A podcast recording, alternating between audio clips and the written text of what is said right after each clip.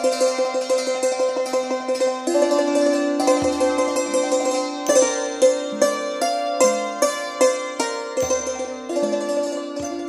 ฎแห่งกรรมเรื่องที่หนึ่งร้อยสามสิบสี่สิ่งลี้ลับและมหัศจรรย์ หลายท่านได้ถามข้าพเจ้าว่า วิญญาณหรือสิ่งศักดิ์สิทธิ์ และสิ่งปฏิหารมีจริงไหม ทั้งที่ข้าพเจ้าเคยตอบมามากแล้ว แต่ก็ยังมีบุคคลที่สนใจได้พยายามไต่ถามมามาก ข้าพเจ้าก็ตอบสั้นๆ อย่างที่เคยตอบมาแล้วว่า ท่านเชื่อว่ามีจริง ข้าพเจ้าก็ว่ามีจริง หากท่านไม่เชื่อว่ามีจริง ข้าพเจ้าก็ว่าไม่มีจริง สิ่งที่จะเชื่อหรือไม่เชื่ออยู่ที่ตัวท่าน ไม่ได้อยู่ที่ข้าพเจ้า พระพุทธเจ้าท่านยกย่องผู้มีปัญญา ว่าเป็นผู้ที่ประเสริฐเลิศกว่าสิ่งอื่น ท่านสอนให้ใช้ปัญญาพิจารณาหาเหตุผลด้วยตนเอง อย่าเชื่อสิ่งใดเพียงแต่เขาบอกว่า หรือสิ่งที่ปู่ย่าตายายได้เคยปฏิบัติมา แต่โบราณติดต่อกันมาก็ดี ให้เราใช้สติปัญญาสามารถนำมาพิจารณาด้วยตนเอง ให้รู้แจ้งความจริงก่อน เมื่อแน่ใจแล้วจึงเชื่อ ท่านไม่ให้เชื่อตามเขาบอกอย่างงมงาย เชื่อตามปู่ย่าตายาย เชื่อตามกันมา แม้หลักธรรมคำสั่งสอนของพระองค์ ท่านก็ให้พิจารณาหาเหตุผลเสียก่อนค่อยเชื่อ ศาสนาพุทธเป็นศาสนาที่มีเสรี ท่านให้ใช้สติปัญญาของตนเอง ฉะนั้นพิจารณาดูแล้วควรจะปฏิบัติเข้าหลักธรรมของท่านว่า ตนเองเป็นที่พึ่งของตน เรื่องเชื่อหรือไม่เชื่อก็อยู่ที่ตัวเองไม่ได้อยู่ที่ผู้อื่น ข้าพเจ้าได้รับคำตักเตือนจากท่านผู้ใหญ่ท่านผู้เชื่อแต่หลักทางวิทยาศาสตร์ ไม่เชื่ออะไรที่ไม่มีเหตุผล ที่ขัดกับหลักวิทยาศาสตร์ หลายท่านแสดงความหวังดีต่อข้าพเจ้า ท่านเหล่านี้ต่างก็เชื่อเรื่องกฎแห่งกรรม และนิยมสนใจกันมาก เมื่อมีเรื่องวิญญาณ เรื่องปฏิหารหรือเรื่องศักดิ์สิทธิ์ และลี้ลับเกี่ยวกับผีสางที่ข้าพเจ้าเขียนขึ้น ท่านก็จะเกิดเป็นห่วงแทน เพราะเรื่องเหล่านี้พิสูจน์ไม่ได้ จะทำให้ผู้อ่านเสื่อมความนิยมในเรื่องวิญญาณผีสางสิ่งศักดิ์สิทธิ์ ท่านคิดว่าพิสูจน์ยาก ข้าพเจ้ากราบขอบพระคุณที่ท่านห่วงและหวังดี เพราะความสนใจติดตามหนังสือของข้าพเจ้าตลอดมา และทุกท่านก็หวังดีตักเตือนข้าพเจ้านับว่าเป็นพระคุณสูงยิ่ง ข้าพเจ้าไม่สามารถจะลืมคุณค่าความหวังดีของท่านได้ จึงเรียนกับท่านที่เคารพว่า ข้าพเจ้าไม่มีความรู้ในเรื่องเหล่านี้ แต่การที่เขียนขึ้น ก็อาศัยเหตุที่เกิดขึ้นแล้ว และประสบการณ์เป็นหลัก และถือว่าความจริงเป็นของไม่ตาย หากทุกท่านได้ประสบเหตุการณ์แล้ว ไม่กล้าเขียนกล้าเล่า กลัวคนไม่เชื่อจะหาว่างมงาย เหตุการณ์มหัศจรรย์ที่ควรรู้ก็จะเกิดขึ้นแล้วก็สูญสิ้นไป โดยไม่มีผู้บันทึกเขียนเล่าต่อมา ก็น่าเสียดาย เพราะปัจจุบันนี้ยังมีคนสนใจไม่น้อย ต่อไปในอนาคตก็คงจะมีผู้ค้นคว้า หาความจริงมาพิสูจน์ ก็จะได้เรื่องที่เป็นประโยชน์ต่อไป อาศัยที่ข้าพเจ้าได้มีประสบการณ์ และหมู่เพื่อนฝูงตลอดจนท่านที่ศรัทธาได้บันทึกส่งมาให้ อีกทั้งข้าพเจ้าไม่ใช่คนงมงาย จึงพยายามพิจารณาก่อนจะเขียน ก็ได้ชี้แจงอยู่ในตัวเรื่องแล้ว สำหรับผู้ถามมาจำนวนไม่น้อย ข้าพเจ้ายังไม่มีเวลาตอบ ก็จะขอตอบรวมกันในที่นี้ให้ทราบ ฉะนั้น การเชื่อว่าจริงหรือไม่จริงอยู่ที่ตัวท่าน เรื่องวิญญาณและสิ่งอภินิหารและสิ่งศักดิ์สิทธิ์ทั้งหลาย ขอให้ท่านใช้สติปัญญา ที่มีหาเหตุผล ความจริงตัดสินเอาเอง พราะสิ่งเหล่านี้หาข้อพิสูจน์ยาก ข้าพเจ้าไม่สนับสนุนให้ท่านเชื่อ ขอให้ท่านพิจารณาดูด้วยตัวเอง ดังเรื่องที่ข้าพเจ้าได้รับทราบมาจากผู้เชื่อถือได้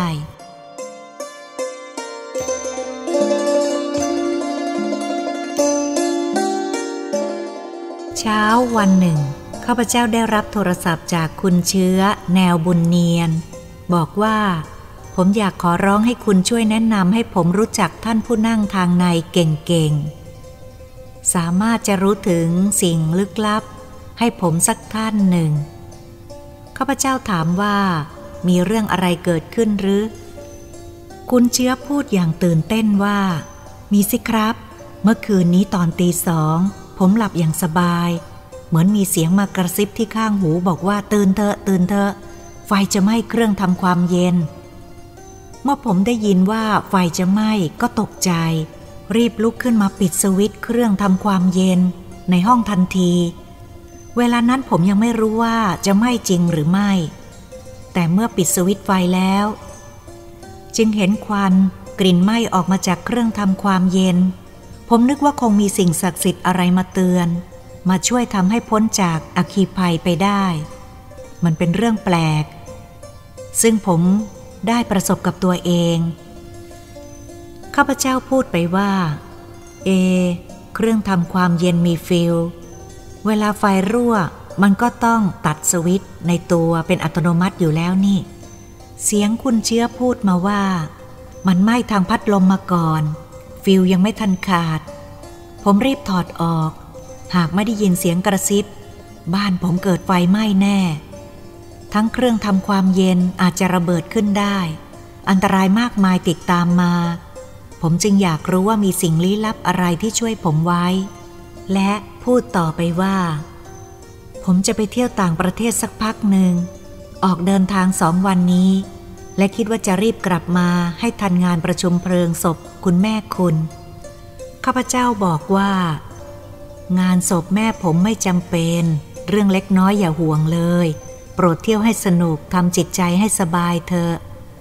งานศพแม่ผมก็ถือว่าเป็นเรื่องไม่สำคัญ อย่ากังวล การไปเที่ยวรอบโลกนั้น เมื่อไหร่จะได้ไปสักครั้ง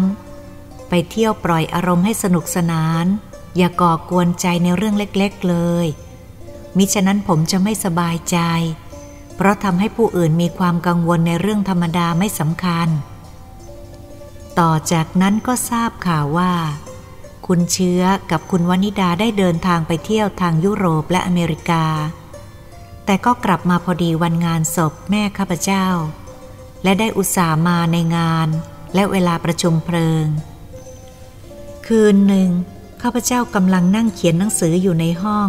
โทรศัพท์ดังขึ้น เมื่อรับขึ้นฟังก็ทราบว่า คุณประสิทธิ์การุญยวานิชอยากจะเล่าเรื่องอภินิหารความดีให้ฟังว่า เย็นวันนี้ผมได้ไปงานพระราชทานเพลิงศพท่านผู้หนึ่ง ที่วัดเทพศิรินทราวาสได้พบเพื่อนเก่าเป็นข้าราชการ ได้เล่าเหตุการณ์ที่เกิดขึ้นกับตัวท่านเอง แม้จะไม่ใช่เรื่องใหม่ แต่ก็เป็นเรื่องน่าคิดน่าเขียนมากข้าพเจ้าถามว่า เป็นเรื่องอย่างไรครับ จะเล่าหรือบันทึกมาให้ผม เสียงคุณประสิทธิ์ตอบมาทางโทรศัพท์ว่า ผมได้รับเรื่องมาสดสดร้อนร้อนเย็นวันนี้ ผมอยากจะถ่ายทอดให้คุณทอฟัง ทางโทรศัพท์ดีกว่า ถ้าช้าผมอาจลืมจำได้ไม่หมด แล้วก็จะเสียเนื้อเรื่องไป ข้าพเจ้าบอกว่า ตกลงครับ ขอบคุณ โปรดเริ่มเล่าได้เลยครับ ต่อจากนั้นคุณประสิทธิ์ก็ได้บรรยายถ่ายทอดมาให้ข้าพเจ้า ดังได้เรียบเรียงขึ้นต่อไปนี้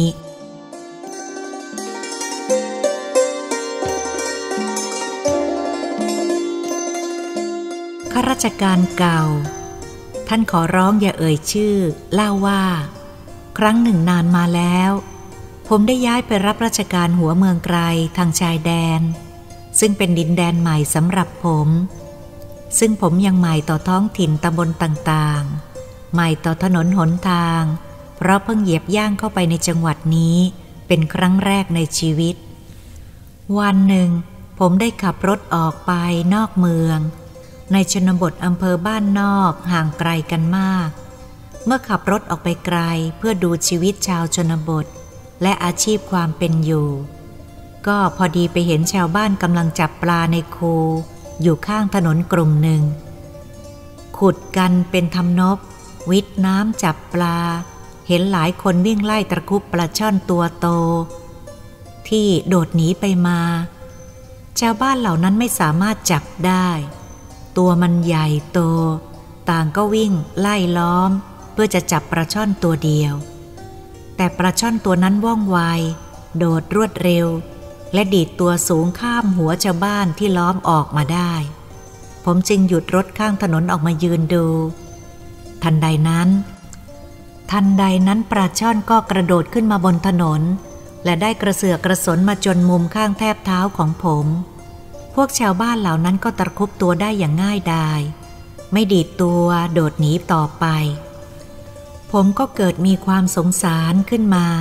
นึกในใจว่าปลาช่อนตัวนี้แปลกประหลาดหนีขึ้นมาที่ผมยืนอยู่ใครจะขอร้องให้ช่วยชีวิตมันไว้ไม่หนีต่อไป ผมก็เกิดเมตตาจิตสงสาร จึงรีบบอกพวกชาวบ้านเหล่านั้นว่า ผมขอซื้อปลาช่อนตัวนี้เถอะจะเอาไปปล่อยเอาบุญ เมื่อตกลงซื้อขายกันแล้ว ผมก็จ่ายเงินตามราคาที่ค่อนข้างจะแพงกว่าธรรมดา แล้วผมก็นำปลาช่อนตัวนั้นไปใส่ในรถ คล้ายว่าปลาจะรู้ตัวว่ามีคนมาช่วยพ้นภัยแล้ว มันก็หยุดไม่ดิ้นไม่โดดต่อไป อยู่นิ่งในรถ ระหว่างที่กำลังตกลงใจซื้อปลาช่อนนำไปปล่อย ก็มองเห็นมีรถแล่นมาข้างหลัง แล้ววิ่งผ่านไปข้างหน้า เป็นรถขนาดเดียวกับของผม ครู่เดียวก็ลับสายตาไป เมื่อผมซื้อปลาแล้วก็ต้องใช้ความคิดว่า จะเอาไปปล่อยที่ไหนจะปลอดภัย ควรจะเป็นหนองน้ำลึกใหญ่หรือคลอง หรือแม่น้ำซึ่งชาวบ้านไม่สามารถจะติดตามไปจับมาอีก ผมขับรถพรางตาก็จ้อง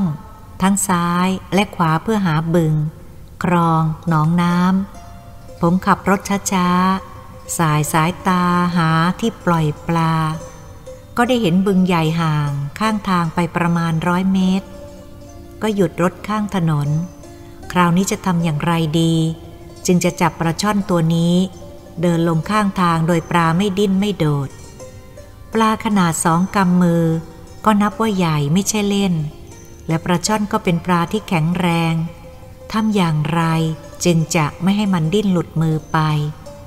ก่อนที่จะเดินทางไปถึงบึงน้ำห่างจากถนน หากปลาตัวนี้เป็นตัวผู้ก็คิดว่า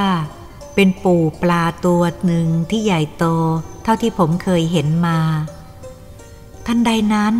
ผมก็เห็นได้ว่าหลังรถมีผ้าขาวม้าอยู่ผืนหนึ่ง เอาไว้สำหรับเช็ดรถ ยังดีพร้อมไม่ขาดไม่เปื่อย คิดว่าเอาผ้าขาวม้าหุ้มตัวปลา แทนสวิง ปลาก็คงจะดิ้นไม่ได้ ถ้าเราจับด้วยมือ ยังไม่ทันถึงไหน ก็คงจะอารวาดดิ้นหลุดมือ เพราะตัวปลามันลื่น ทั้งได้เห็นลิศตอนปลาตัวนี้อารวาดเวลาชาวบ้านวิ่งไล่จับ ก่อนที่ผมจะได้จัดการจับปลาหุ้มห่อผ้าเขาวม้า ผมได้พูดว่า เราได้ช่วยชีวิตเจ้าไว้ จะนำไปปล่อยลงน้ำเจ้าอย่าดิ้นอารวาดนะ พูดแล้วก็เอาผ้าเขาวม้าห่อ แล้วก็เดินออกจากรถลงไปข้างล่าง เดินบุกตามคันนา ปลาตัวนั้นเหมือนจะรู้ภาษาคน ไม่ดิ้นสะบัดกระโดดเหมือนกับทำกับชาวบ้านเหล่านั้นมันนิ่งให้ผมใช้สองมือประคองเดินไป หรือมันอาจจะดิ้นจนเหนื่อยอ่อนมาก่อนก็เป็นได้ เมื่อมาถึงก็มองดูน้ำใสมีบัวกลางบึง ต้นสาหร่าย และก็มีต้นไม้น้ำขึ้นทั่วไป แล้วผมก็หาที่น้ำลึก ผมก็แก้ห่อผ้าขาวม้าออกเอาปลาปล่อยลงน้ำผมยืนมองดูครู่หนึ่ง เห็นมันผุดขึ้นแล้วก็ดำลงเหมือนจะแสดงความชอบใจที่ได้รอดชีวิตมาได้ มันคงดีใจมากที่ได้กลับมาสู่แม่น้ำตามเดิม ผมยืนมองดูอยู่ในใจนั้น เกิดปิติขึ้นมาที่ได้ช่วยปลาช่อนตัวนี้ ให้ได้มีชีวิตยืดยาวอยู่ต่อไป